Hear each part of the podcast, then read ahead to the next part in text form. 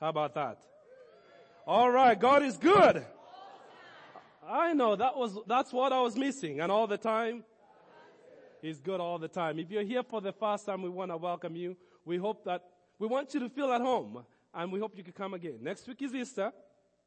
Invite somebody. All right, can we do that? Awesome, awesome. I want to go straight up to the Word of God this morning, and I want us to read a passage out of Mark chapter 11. If you got your Bible, I also have it on the screen there, Mark chapter 11. So it's Palm Sunday, 2017. Thought I'd read a little story in the Bible around that happened around Palm Sunday. But you know, as we celebrate Palm Sunday, well, let me read the passage first, and then we'll go on. As we celebrate here, though, in America, isn't it good to have good weather, to be in a good place where we can worship freely? And I know this morning, I don't know if you read the news, because they're about 6 hours ahead of us, in Egypt, some Christians went to church for Palm Sunday. And guess what happened?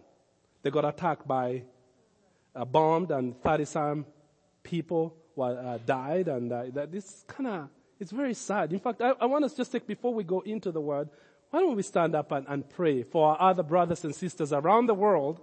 So let's stand up together. Hold our hands, just join hands with next, and believe for others. You know, that which the enemy has intended for evil, God can turn it around for good. Where the enemy brings death, God can bring life. Amen? Father, we thank you that your kingdom reigns from everlasting to everlasting, oh God. We thank you that your kingdom is not of this world, oh God, and we thank you that we are part of it, God. And we realize that this kingdom is global. It's not just here in North America, but it's around the world. And we have many brothers and sisters that continue to stand up for Jesus, even when they face resistance, even when they are in hostile situations, but yet their faith is strong in you, God. Father, we stand with the brothers in Egypt, Lord, that are being attacked by this terrorist group, Lord, that want to silence their voices, that are intimidated by what they have, God.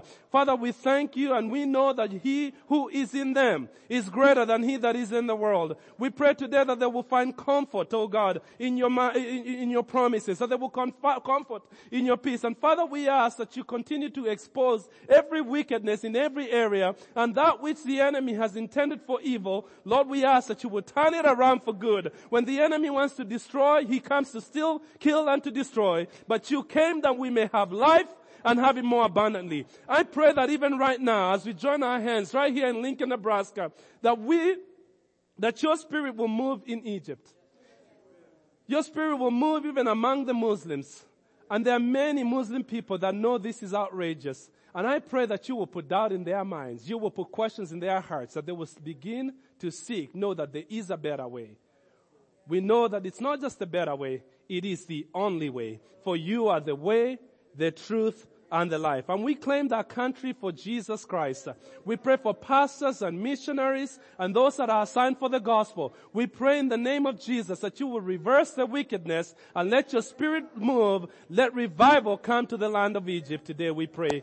In Jesus' name, amen and amen. Come on, give the Lord a clap offering. And we should never, you may be seated, we should never fail to continue to pray, not just for those in other countries, we need to pray for our country. Because I can tell you this, Christianity got to Egypt before it ever got to the United States. So things can change. And we want to not see things change here.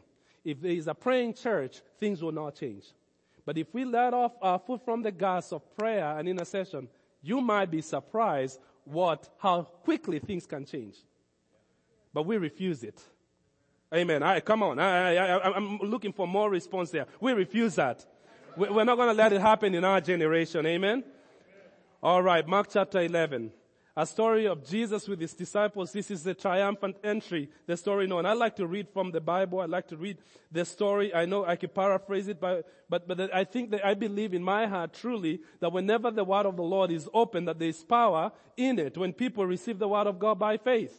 And so that's why I like to read the scriptures. We don't want to do our ideas. My ideas mean nothing. I want the word of the Lord to be open. Every time we gather, we want to open the word of the Lord because there's power when the word of the Lord is open. I believe when we read his word that there's power in his word to heal. There's power in his word to deliver. God can heal you. God can touch you in spite of even what we're talking about, because His Word is powerful. And I know we close our Bibles too much. We like to open it, okay? So let's read this story, Mark chapter 11.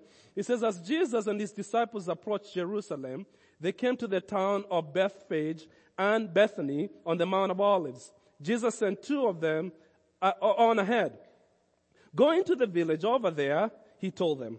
As soon as you enter it, you will see a young donkey tied there that no one has ever ridden. Untie it and bring it here. If anyone asks, what are you doing? Just say, the Lord needs it and will return it soon. And let me pause a second here and just add a thought here that's not part of the message. Anytime you give something to the Lord, it comes back to you. The Lord needs it. The Lord needs your talent. The Lord needs your gift. The Lord needs your money. The Lord needs your time. The Lord needs your compassion. The Lord needs your love. Everything you give for the Lord's use will come back to you. And in fact, it will come back to you better than you ever gave it. Can I get an amen? Amen. So the disciples left and found the colt standing in the streets, tied outside the front door. As they were untying it, some bystanders demanded, what are you doing untying that colt? They said what Jesus had told them to say, and they were permitted to take it. Another, can I pause a second again? If you do what the Lord says, things will go good for you. Can you imagine what these guys are going to do?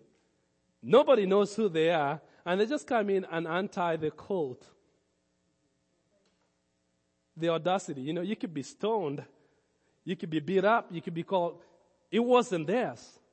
But they did what God had said. See, one of the most awesome blessings in life as a believer, if you want to live a life of victory, is really being that person that's obedient to the Lord's word in spite of what the circumstance do, because the Lord knows everything. He knows everything. So anyway, they obviously had favor with God, and these guys did not stone them. They didn't beat him up. And they permitted them to do it. And that's because they didn't go in their own authority. They went in God's authority. I remember of a story in the book of Acts that talks about these guys that kind of were watching the believers, they're watching the apostles, Peter and Paul, and they see them praying for people, healing people, casting out demons and all that. And they thought, oh, I see what they're doing. Oh, if you call that name Jesus, that's when things happen. And they tried to bribe us. They can you give us the gift you have? It's like, no. And they tried to go in and cast down demons. And the guy that was demonic possessed turned around and beat him up and said, hey, we know Jesus and we know Paul, but we don't know you. Well, just don't try to do it on your own. Let the Lord direct you. Let the Lord lead you. Let the Lord instruct you. If the Lord leads you step by step, He will never leave you. He will never forsake you. He will direct you. You will never fail. It doesn't say that you will never get any problems. It never says that you will not get any resistance. But God is sure you can trust in Him in spite of what goes on in our world. Amen? So, they said, okay, so then they brought the colt to Jesus. I'm getting sidetracked here a little bit. And he threw the garments over it, and he sat on it. Many in the crowd spread their garments on the road ahead of him, and others spread leafy branches that they had cut in the fields. Jesus was in the center of the procession, and the people all around were shouting, Hosanna! Blessed is he who comes in the name of the Lord. Blessed is the kingdom of our father David that comes in the name of the Lord. Hosanna in the highest. So praise God in the highest. Amen. So that is the beginning of what we're celebrating today, Palm Sunday, which was the week, exactly a week before this, Jesus will be crucified. You know, exactly a week from, that same week, Jesus will end up being crucified. And the series, both Matthew, Mark, Luke, and John, all the gospel writers, all of them actually accounted. You know, there are some stories where some of them cover and some of them don't. But this one, all of them did cover it. And so after this, if you'd go on home, have some fun and watch, read some of it for yourself. There's a series of stuff that goes on that lead up to Jesus being crucified. Okay. Now, he goes into battles. He goes into debates with all the Pharisees and the Sadducees. They try to trip him up. They look for ways to bring him down, to pull him, everything. He has some debates with them. And actually, after this time, He was the most vicious at them. You never see him so blatant when he called them out for their hypocrisy and how they demanded a lot of people and they lived a double standard life. And he called them vipers. He called them names that I cannot even feel strong enough to say right now to you. And they just got mad. After that, he would be betrayed by his good friend. Judas will betray him.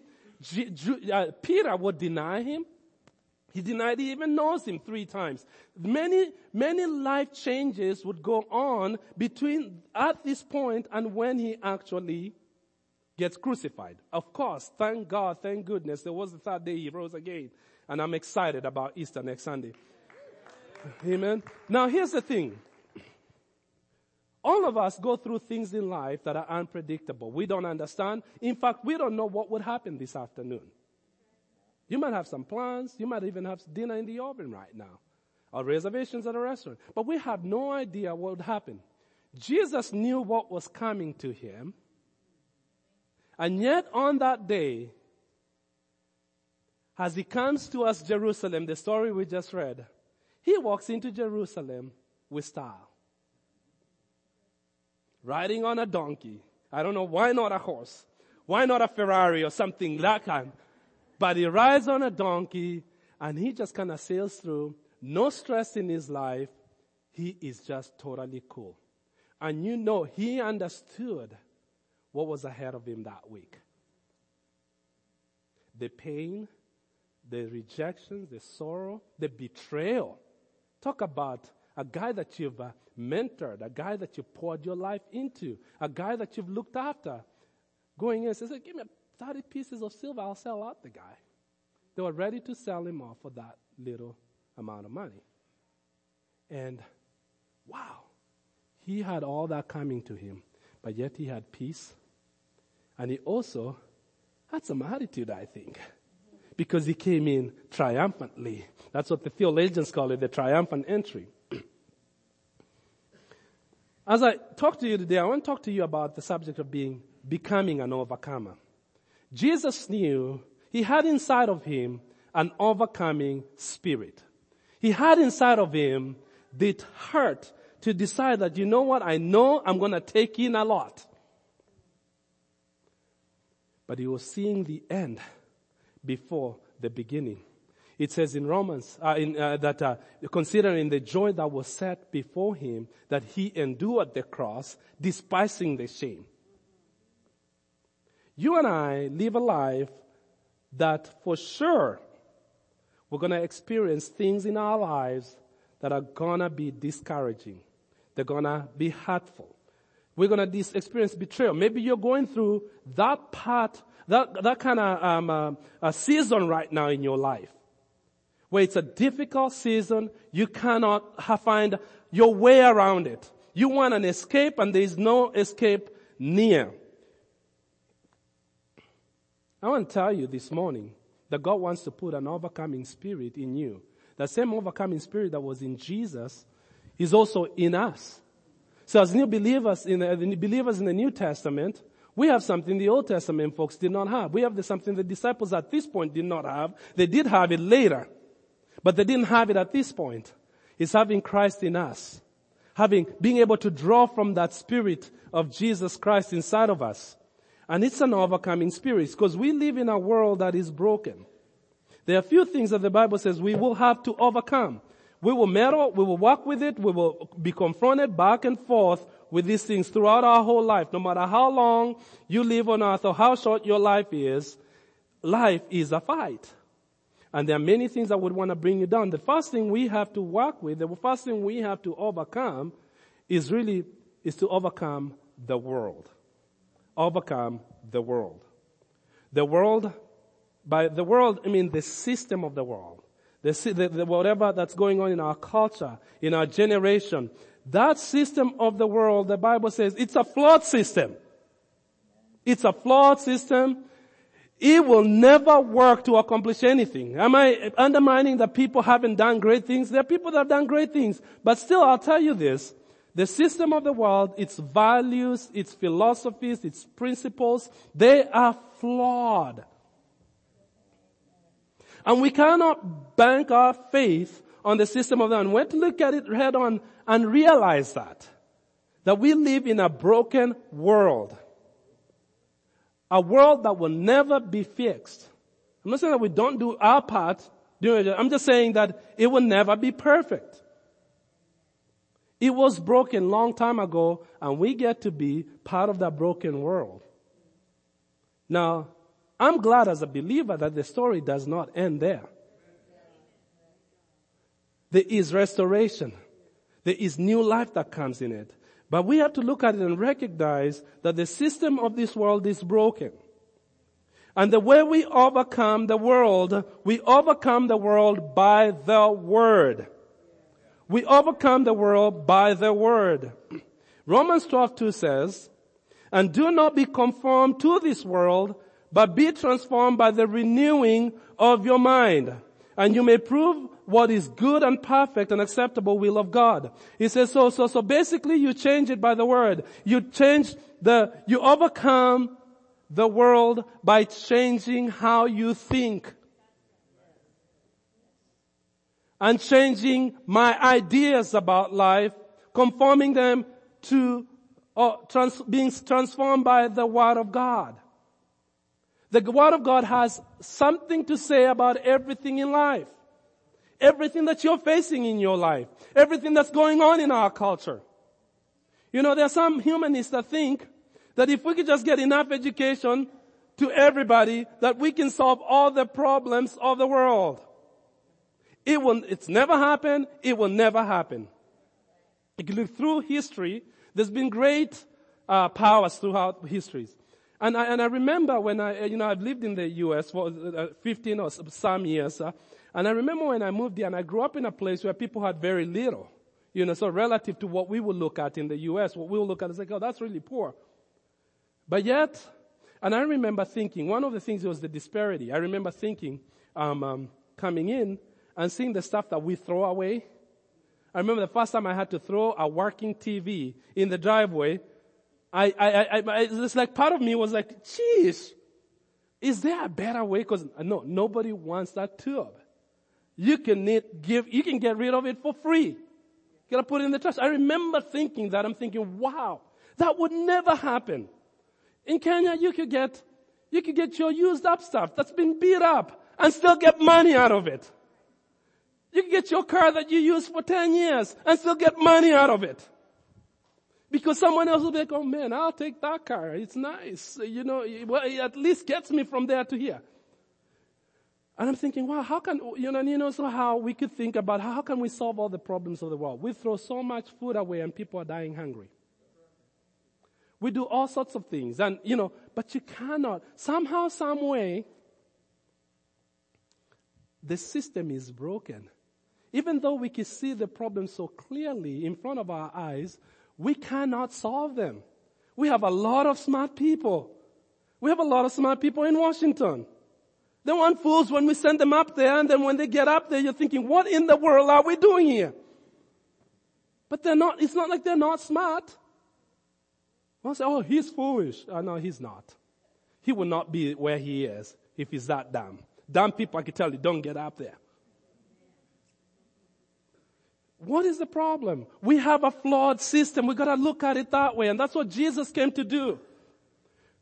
To save us from this flawed system. And so our answers, our values, the way we overcome this system is by getting ourselves renewed and begin to think about things the way God will think about things. Begin to look at marriage, not the standard of the world, looking at marriage at the standard of the word, looking at your finances based on what God says, looking at how you raise kids, how God says. They can come with all these credentials and we say, oh, well, they are the experts. We need to listen to them. If they are indebted in the world system, my friends, you cannot build on that foundation. The word of God would outlive us. It would outlast every one of us. It says, heaven and earth will pass away, but his word will continue to stand. If I want to build my life, I want to build my life on the word, because that's how I overcome every single time the power and the oppression of the world. I can live in this world. So God doesn't snatch us out of this world, but he wants us to go, he equips us with the power of his spirit so that we can snatch people out of that thinking. That's why we are here. Otherwise, every time we say yes to Jesus, we would go to heaven right away. You got your ticket? Why hang around here? Let's go glory, hallelujah, to heaven. No, he wants us to use what we do have to bring those out there who are still saturated and impounded by the things of this world. They are waiting for a deliverer to come, and the deliverer will not come. Eventually, one will come and will be the Antichrist. We change it by the word. Changing by the way we think. So First John 5:4 says, for whatever is born of God overcomes the world. Whatever is born of God overcomes the world. And this is a victory that has overcome the world. Our faith. How does faith come? Faith comes by hearing, and hearing by the word of God. So we overcome it by his word, because the word inspires faith inside of us. And by getting that word inside of us, that world, it says, this is the victory, it says, that has overcome the world. It is our faith. Amen. In the world, there's a lot of doubt. They say, question everything. Well, question everything, but believe God. We respond to him by faith. Faith comes by the word.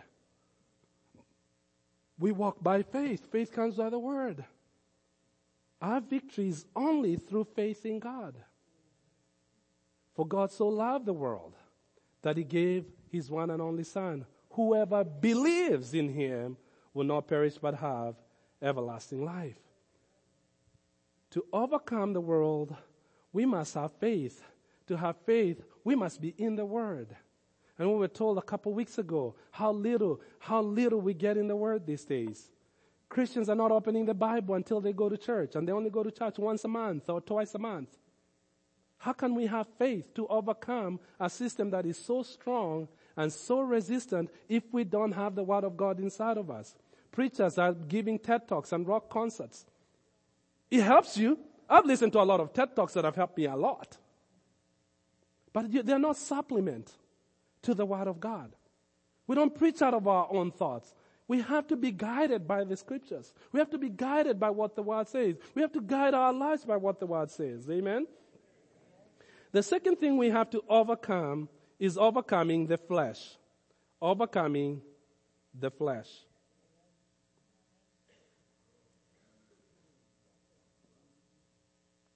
How do we do that? We overcome the flesh by fleeing. Oh, geez, that's kind of hard out here, Pastor Saul. Yeah. There's time to be courageous, and there's time to run. Ooh, it got quiet in here. Oh, but I'm going to be strong in my faith. The Bible says we should resist. Second Timothy, let me read this. 2:22 says, flee also youthful lust, but pursue righteousness, faith, love, peace, and those who call on the name of the Lord out of a pure heart. Galatians 5:16 says, walk in the Spirit, and you will not fulfill the lust of the flesh. So the lust of the flesh and the flesh is something we have to deal with. Because not only when we get saved, our spirit is saved, but we live in a broken body. That's why your body gets sick. That's your body.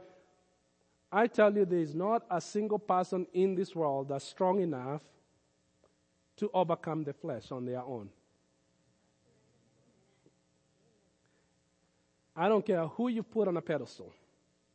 And if you do, you will be disappointed. The only way to do it is by fleeing, running, getting away from it. Let me explain what I mean by that. Say you're dealing with alcohol. It's been breaking your life. You're thinking, oh my gosh, I want to get this out of my life. Don't go watch that game at the bar. Oh, I'll drink a Diet Coke. Seriously. It says in that case, oh no, I'm strong, I've been really praying these days. I'm going to pray myself. Flee. You're trying to change your life.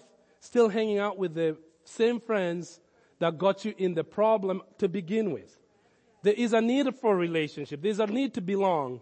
But I tell you, you have to stay away. Start making new friends. It might be hard. You might have to overcome a few things. You might be challenged to have to change a few things about your life.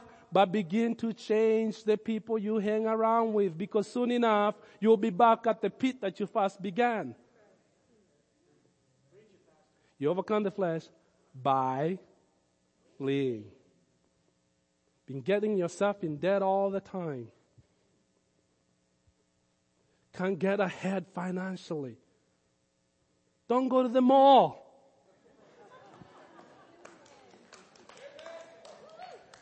Turn off the TV, skip all the commercials. Infomercial. Oh man, just a scene on TV. This is all, you know. Leave your credit cards at home. Or don't have a credit card.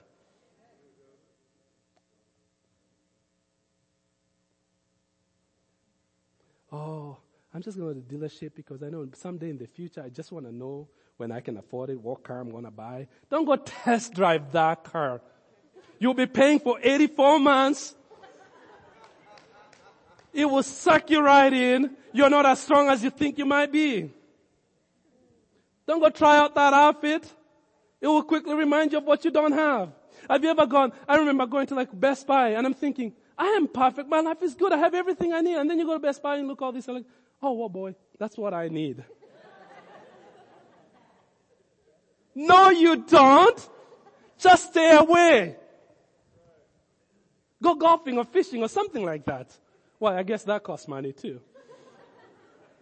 But you get the point. You get the point. Sometimes we blame the devil for messing up our lives when it's really we are dealing with the problems of our flesh, and the devil says, hey, I got nothing to do with this here.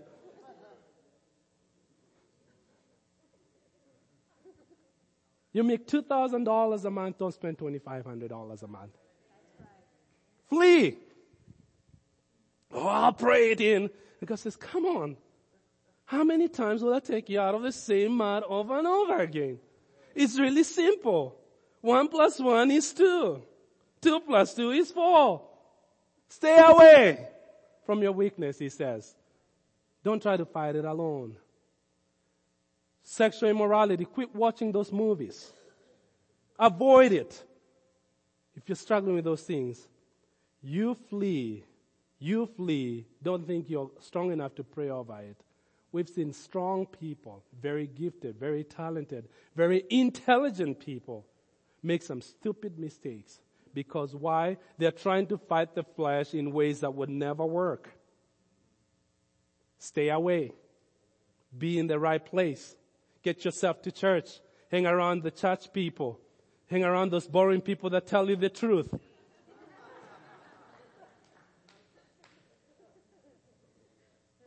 And the last thing that we have to fight with and we need to overcome is that we need to overcome the devil. We do have an adversary who hates us, who's jealous of us, because we, no matter how bad we get, as long as we're kicking and breathing, when we come to the Lord, he says if we confess our sins, he's faithful to and just to forgive us our sins. We always have an opportunity to reconcile with God as long as we are alive. His call's already been made. He knows what his verdict is. He knows he's going to be locked up one day and he's jealous of you and me. He feels that we don't deserve it. And so he's going to try to make your life hell. He'll attack your health. He'll attack your finances. He'll attack your children. He'll attack you at the job. He wants to frustrate you. And we overcome the enemy by fighting. James 4:7 says, submit yourself to God, resist the devil, and he will flee from you. So you gotta know what battle you're fighting. Am I fighting the flesh? You flee. Don't even pray. Run away. When you're fighting the world and the system and you're questioning, you're balancing, oh man, is it right? Oh, but isn't Jesus all about love? You're supposed to love everybody and accept everything. Well, you can love everybody and not accept everything.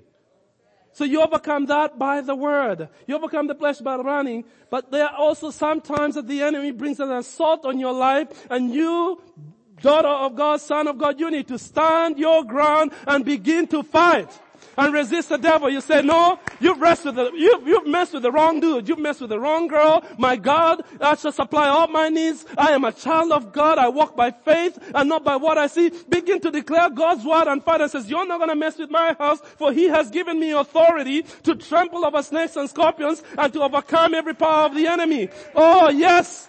Yes, you keep accusing me. Oh, that I've fallen down. Oh, look at you, look at you. Oh, you keep on falling. You're pretending. He says, no, even a righteous man, though he falls 7 times, he shall rise again.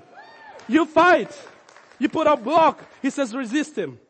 Your resistance will be effective only when you're submitted to God. He says, submit yourself to God, resist the devil, and he will flee from you.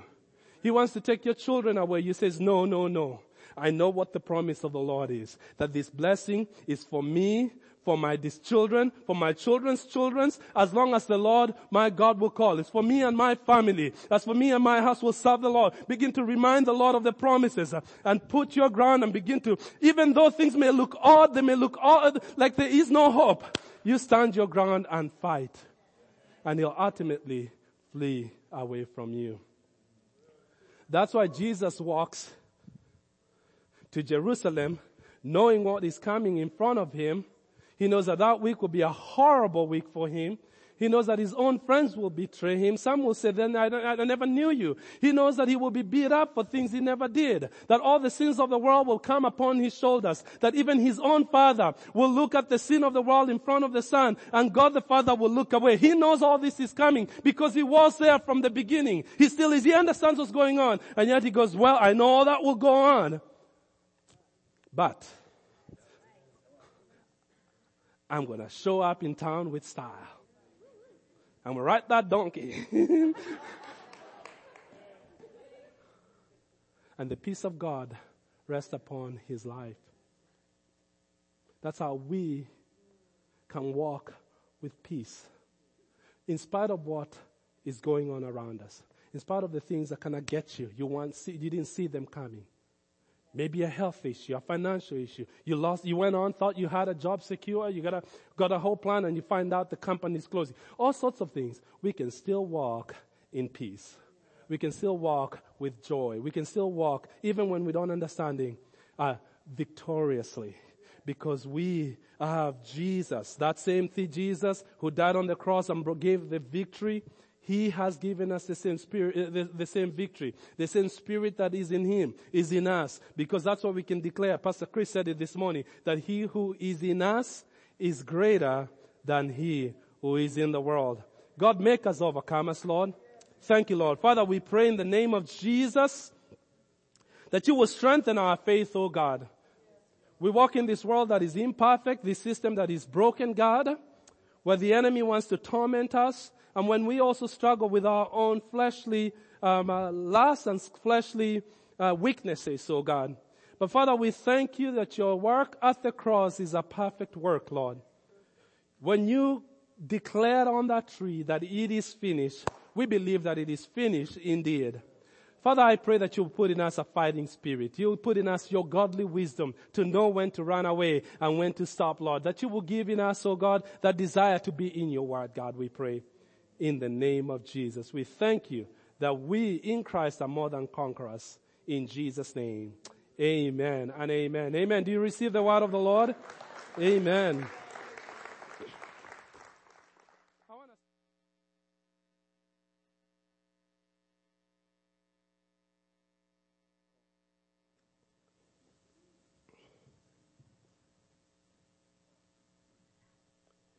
In a few moments here, we're going to worship. The team's going to lead us in a few. I believe there's some people that need to respond today to the word.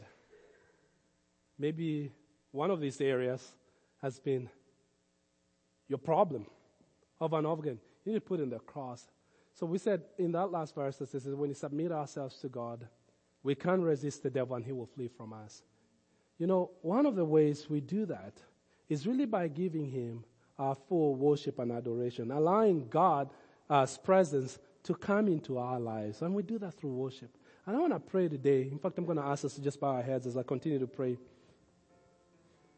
That God will give you boldness. God will give you wisdom. God will strengthen you to deal with your situation and to overcome your world.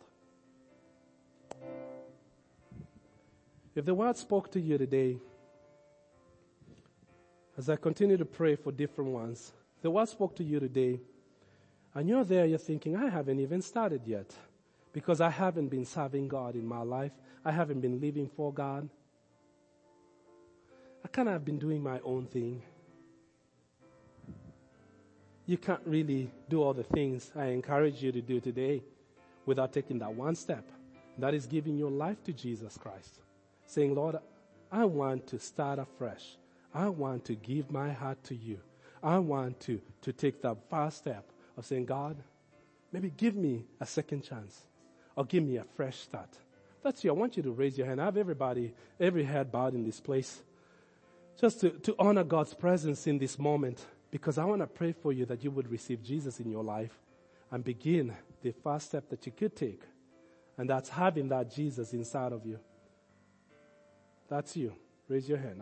I have my eyes open just to say, wave. Just wave at me. So I said, yeah, Pastor, pray for me. I want to give Jesus my life today. Pray for me. I want to come. Thank you, sir. I see your hand. You put it down. Anybody else? See, I want a fresh beginning. I want a fresh start with God. I want to start over, maybe. That's you. Just wait for me. Thank you. You can put your hand down. I see it. Anybody else? Give me just one moment. The rest of you, just begin to pray. I just feel like we need to dwell here a little bit. It's such a sacred moment that the heavens are standing still right now, waiting for you to say, hey, I want to give my heart to Jesus. Because the heavens are waiting for you. Jesus died for you. He loves you, and He wants you to start that step. The first step of faith is giving your life to Jesus. I'll give you just one moment. And I'm going to pray. That's you. This is talking to you. Okay. Those that raise their hands, would you help me, all of us, just pray together with them. Say, dear Lord Jesus. Dear Lord Jesus. I come to you today. Come to you today. Just as I am. Just as I am. I thank you. Thank you that you died on the cross. You died on the cross. For my sins. For my sins. I know that I'm a sinner. I know that I'm a sinner. And today I come to you. Today I come to you. And I humbly confess my sins. I humbly confess my sins. I ask you to forgive me of my sins. I ask you to forgive me of my sins. And put in me your Holy Spirit. Your Holy Spirit. I'm committing my life to you today. I'm committing my life to you today. In Jesus' name. In Jesus' name. Amen. Amen. And amen. Hallelujah. Yes, that's right. That's the appropriate response. You responded to God in that way, even if you didn't wave your hand at me. Tell you what, the Bible says that God, people look at the outside appearance, but God judges the heart. You pray that prayer with sincerity in your heart. The Lord says that this right now, there's celebration in heaven because you made a commitment to Jesus, and God honors that commitment. So, we as a church family and a church community, we are here to support you and help you. You know, talk to these pastors after and say, hey, I committed my life to Jesus. Don't stop there. Let us put something in your hand to help you start to build on that decision you made today. And heavens are celebrating. Can we celebrate with the heavens right now with those that did that? Amen. I want to invite us to worship with a few songs here. These altars are going to be open. We're going to have prayer. If you need prayer, stand with anybody during this next couple of songs. There'll be prayer here, prayer alone. But don't leave today without touching heaven on behalf of your life and on behalf of your family. If you need to fight some things down, you fight them today. Don't go out just having it hanging at the back of your head. You have the victory today. Amen. In the name of Jesus. Thank you. Go ahead. You were always fighting for us. Heaven's angels all around. My delight is found in knowing that you wear the victor's crown. You're my help and my defender. You're my savior and my friend. By your grace I live and breathe to worship you. At the mention of your greatness, in your name I will bow down. In your presence fear is silent. for you wear the victor's crown. Let your glory fill this temple. Let your power overflow. By your grace I live and breathe to worship you. Hallelujah. You have overcome. You have overcome. Hallelujah.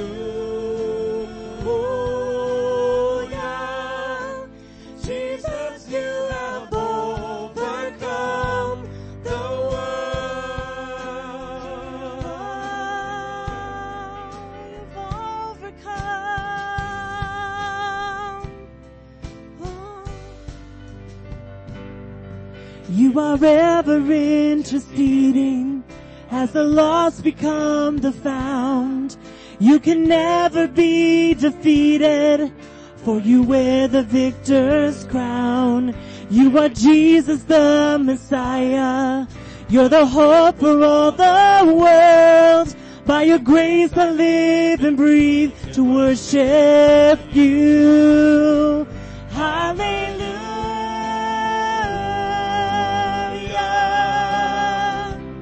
You have overcome. You have overcome. Hallelujah. Jesus, you have overcome the world. Every high thing must come down. Every stronghold shall be broken. You wear the victor's crown. You overcome.